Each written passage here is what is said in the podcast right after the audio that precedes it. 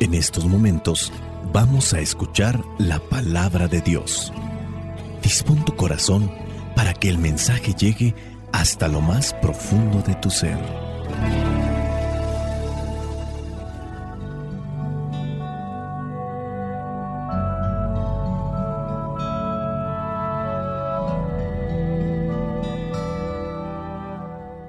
El Evangelio que la iglesia nos propone para el día de hoy corresponde a Lucas capítulo 4, versículos del 38 al 44. Dice así, Jesús salió de la sinagoga y entró en casa de Simón. La suegra de Simón estaba enferma, con mucha fiebre, y rogaron por ella a Jesús.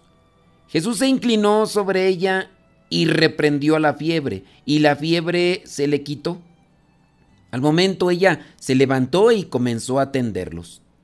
Al ponerse el sol, todos los que tenían enfermos de diferentes enfermedades los llevaron a Jesús. Y él puso las manos sobre cada uno de ellos y los sanó. De muchos enfermos también salieron demonios que gritaban, Tú eres el Hijo de Dios. Pero Jesús reprendía a los demonios y no los dejaba hablar porque sabían que Él era el Mesías. Al amanecer Jesús salió fuera de la ciudad a un lugar solitario. Pero la gente lo buscó y llegaron a donde él estaba. Querían detenerlo para que no se fuera. Pero Jesús les dijo, también tengo que anunciar la buena noticia del reino de Dios a otros pueblos, porque para eso fui enviado. Así iba Jesús anunciando el mensaje en las sinagogas del país de los judíos. Palabra de Dios, te alabamos Señor. Señor Jesucristo, nuestro divino Salvador,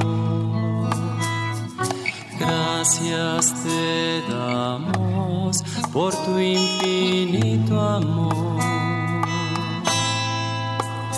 te escuchamos en la palabra, te recibimos y adoramos en la Eucaristía, te servimos en los hermanos.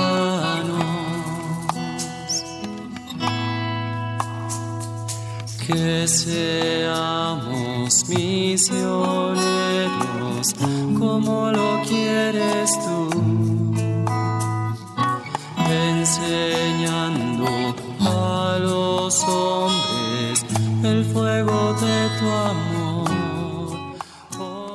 Hoy la palabra de Dios nos invita a pedir a Dios, a pedir a Jesús por los enfermos, incluso si no son de nuestra estima. Vean, por ejemplo, el día de hoy, dice el versículo 38, Jesús salió de la sinagoga y entró en la casa de Simón. La suegra de Simón estaba enferma con mucha fiebre y rogaron por ella a Jesús. Sí, hay que cuidarse y más con las fiebres que ahorita pareciera ser que son los primeros síntomas de algo que pudiera agravarse. Hay que buscar la salud en nuestra forma de alimentarnos, en nuestra forma también de cuidar nuestro organismo, evitando aquellas cosas que alteran nuestro organismo. Y si en su caso es que ya tenemos este tipo de síntomas que pudieran ser peligrosos, hay que tomar lo que ayuda para que disminuyan ese tipo de síntomas. Sí, hay que recurrir a cosas naturales que en algunos casos pueden servir, son eficaces, se tiene comprobado incluso científicamente porque también hay tanta cosa que de repente se ofrece, que dicen que sirve, que a mí me dijeron y a veces es más bien un mito urbano y eso pues es poner en riesgo también la salud. Que no sean sustancias naturales que puedan alterar el organismo también, eso hay que tenerlo presente. Que no sean solamente cosas que pudieran producir un efecto placebo, ya que también a veces dice mucha gente, uy, esto es re bueno, hay que tenerle fe y vas a ver que te va a curar. Recordemos que muchas sustancias químicas que encontramos en las farmacias, en las clínicas, en los hospitales, estas sustancias tienen su fundamento en sustancias naturales y de ahí es donde mediante un proceso elaborado se obtiene esto que sirve para nuestra salud. Y también hay que poner la confianza en Dios. Tener esperanza ayuda a que el sistema inmunológico aproveche mejor estas cosas químicas que uno puede ingerir para encontrar la salud. Un cuestionamiento que tenemos que hacer nosotros como cristianos. Hemos orado por aquellas personas conocidas o desconocidas que están enfermas, pero orar a conciencia, que nosotros las tengamos incluso bien presentes y en su momento hagamos, no sé, podrían ser unos tres padres nuestros, agarrar un salmo, si conocemos otras oraciones ya escritas o establecidas, que las hagamos así conscientemente, porque si se fijan muchas veces decimos, uy, voy a orar por ti, hoy voy a tener eso presente, y ni siquiera lo tenemos presente. Y a veces tenemos presente a las personas gratas, a las personas que están muy cerca a nuestro corazón. Pero, bueno, teniendo la referencia de la suegra, la cual goza con esa etiqueta que no es nada grata, hablar de suegras, pues es de inmediato relacionarlo con persona entrometida, que busca todavía sobreproteger todavía a su hijo y a su hija.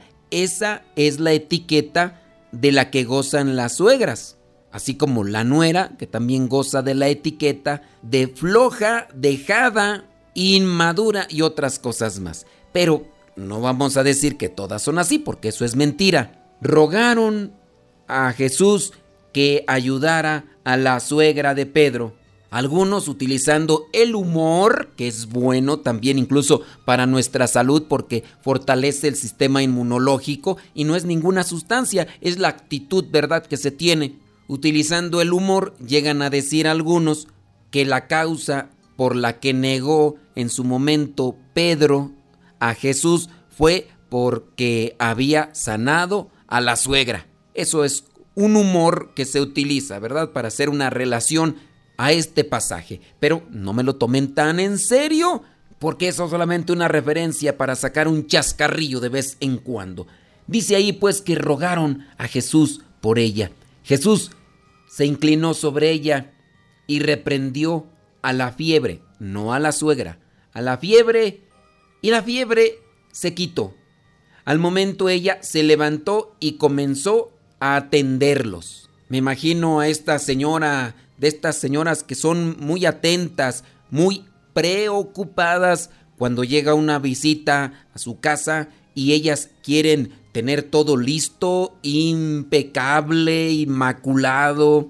Y pues imagínense el tipo de vergüenza que ha haber sentido esta mujer cuando llegan a decirle, teniendo, ¿verdad?, presente que es una relación sana y estable de la suegra con Pedro, ¿verdad? Y llega Pedro con Jesús a la casa de la suegra y pues le dan a conocer, imagínense, si es así como yo percibo que podría ser esta mujer por la acción inmediata, porque la mujer apenas se cura y de forma así al momento se levanta y comienza a atenderlos. Yo por eso percibo que esa es la actitud de esta mujer que busca querer que todo esté en su lugar y que todo esté bien para aquellos invitados, porque son especiales. Igual no puedo pensar que es una mujer neurótica, porque si no, pues aquí se hubiera dado una expulsión como la que hizo Jesús en el templo y aquí lo hubiera hecho la suegra, pero no es ese el caso. Se levanta y comienza a atenderlos. Debemos también tener presente una cuestión cuando oramos a Dios por la salud de un enfermo. Algunos llegan a pensar que Dios no escucha la oración porque no sucede lo que desea su corazón, que en este caso es la recuperación de esta persona enferma. No debemos de asentar esa mala idea que a veces se resguarda en nuestro corazón porque no suceden las cosas que pedimos o que ya esperamos. Cuando miramos la vida de los héroes de la fe, de aquellos que vivieron cerca de nuestro Señor Jesucristo, de los santos, miramos que muchos de ellos no fueron excluidos de una enfermedad, de un sufrimiento, de una persecución e incluso de la muerte, que por lo mismo debemos descartar la idea de Dios no me escucha, porque no se cura o no se alivia esta persona por la que pido. Entendamos el plan de Dios abrazando una cruz que es la misión, que es ir caminando en pos de Cristo, con dolor, con alegría, con tristeza, con soledad o con sufrimiento, situaciones por las que incluso el mismo Hijo de Dios pasó. Cuando se pueda hay que servir. Si estamos enfermos, ofrecer nuestra enfermedad como medio de purificación. Así hizo esta mujer que se levantó y se puso a servir a Jesús y a los que estaban con él. En el versículo 40 da a conocer que al ponerse el sol todos los que tenían enfermos de diferentes enfermedades los llevaron a Jesús y él puso las manos sobre cada uno de ellos y los sanó. E incluso dice que de algunos enfermos salían también espíritus impuros. Busquemos sobre todo la purificación de nuestra alma expulsando esos espíritus impuros que podemos tener.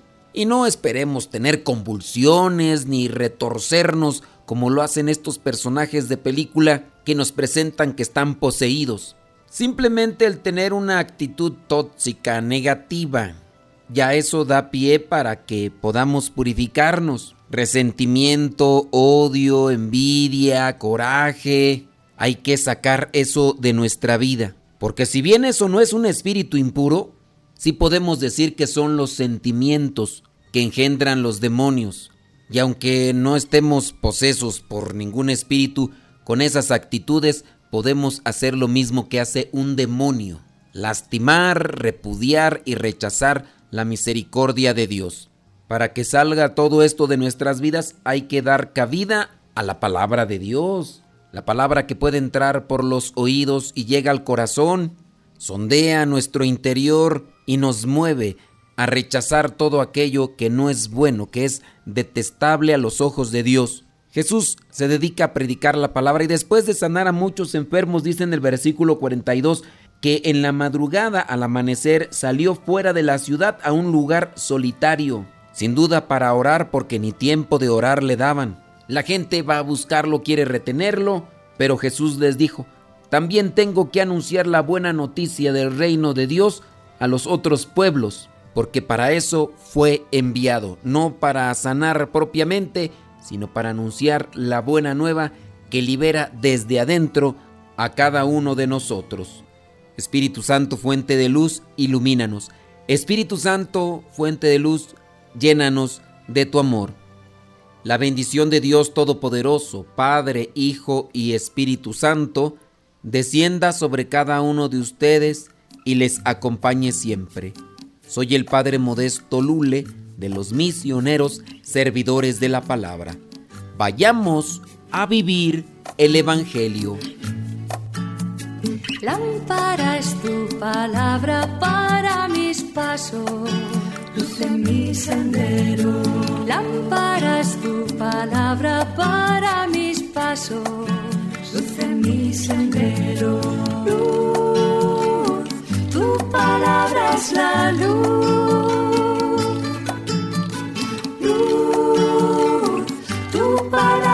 la luz. Yo guardaré tus justos mandamientos. Señor, dame vida según tu promesa. Lámpara es tu palabra para mis pasos, luz mi sendero. Lámpara es tu palabra para mis paso, luz en mi sendero. Luz, tu palabra es la luz. Luz, tu palabra es la luz. Mi vida, Señor, está siempre en peligro. Señor, sal al camino e invítanos de nuevo a trabajar en tu viña. Señor, sal al camino invítanos de nuevo a trabajar en tu viña. No importa a qué hora, no importa a qué precio, nuestra paga eres tú y tu reino.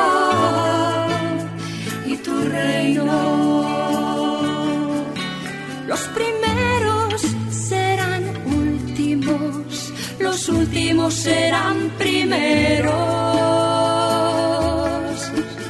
Señor, sal al camino. E invítanos de nuevo a trabajar en tu viña. Señor, sal al camino. E invítanos de nuevo a trabajar en tu viña.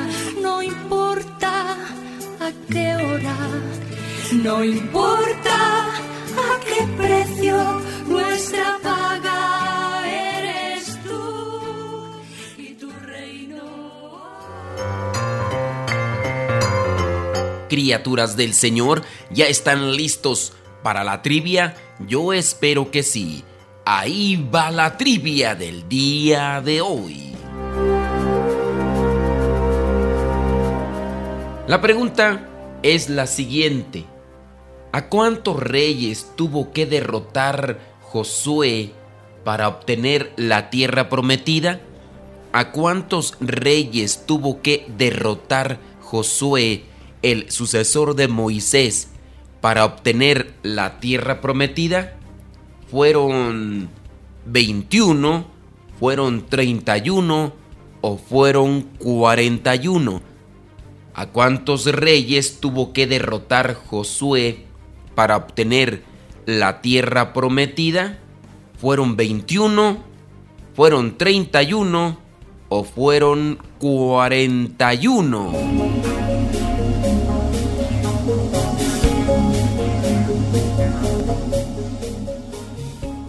Si tú dijiste que fueron 21, pues déjame decirte que te equivocaste.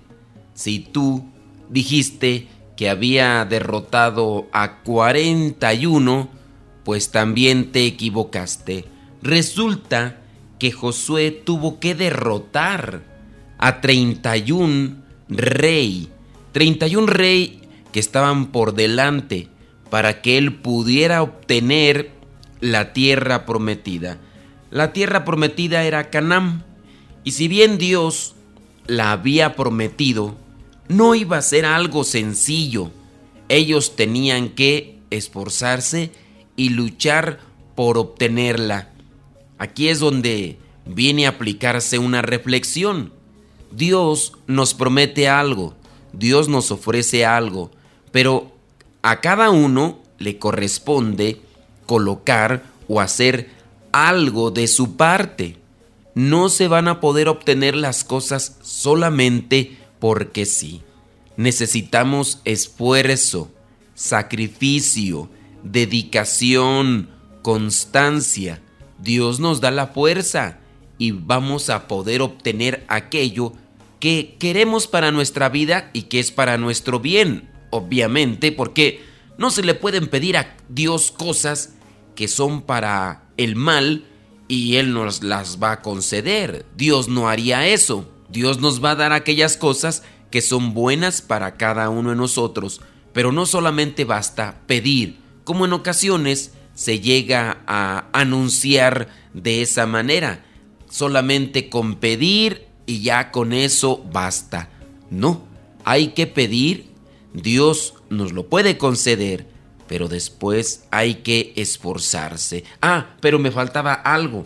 Tú podrás preguntar, ¿y dónde dice la Biblia eso que Josué tuvo que derrotar a 31 rey para obtener la tierra prometida? Vámonos al libro de Josué, capítulo 12, versículo 24. Josué, capítulo 12, versículo 24 y ahí dice, fueron 31 rey, 31 reyes en total los que tuvo que derrotar Josué para llegar a la tierra prometida. 31 reyes los que tuvo que derrotar Josué para llegar a la tierra prometida.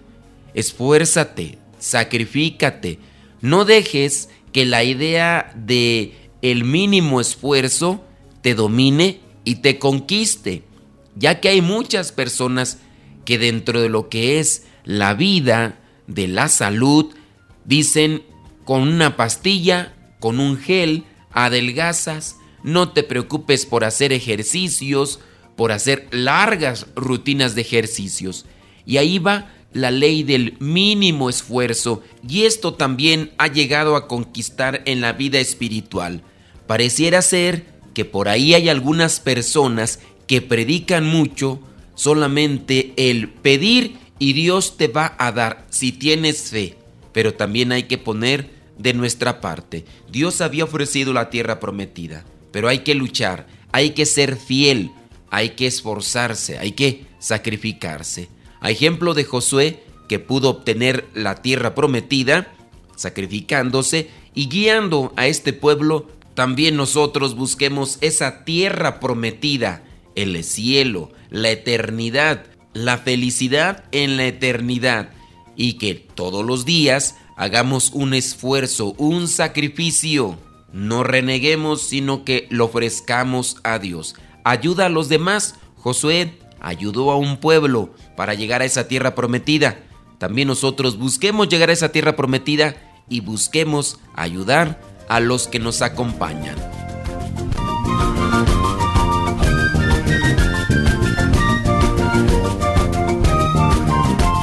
Si a ustedes les interesan o les ayudan estos evangelios y quisieran obtenerlos, tenemos en el canal de Telegram los evangelios y las oraciones desde el año 2019.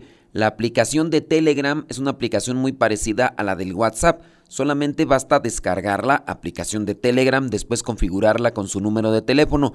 Cuando ya la hayan descargado y configurado con su teléfono, tienen que buscar la siguiente dirección para que encuentren los evangelios desde el año 2019 junto con las oraciones. La dirección es la siguiente.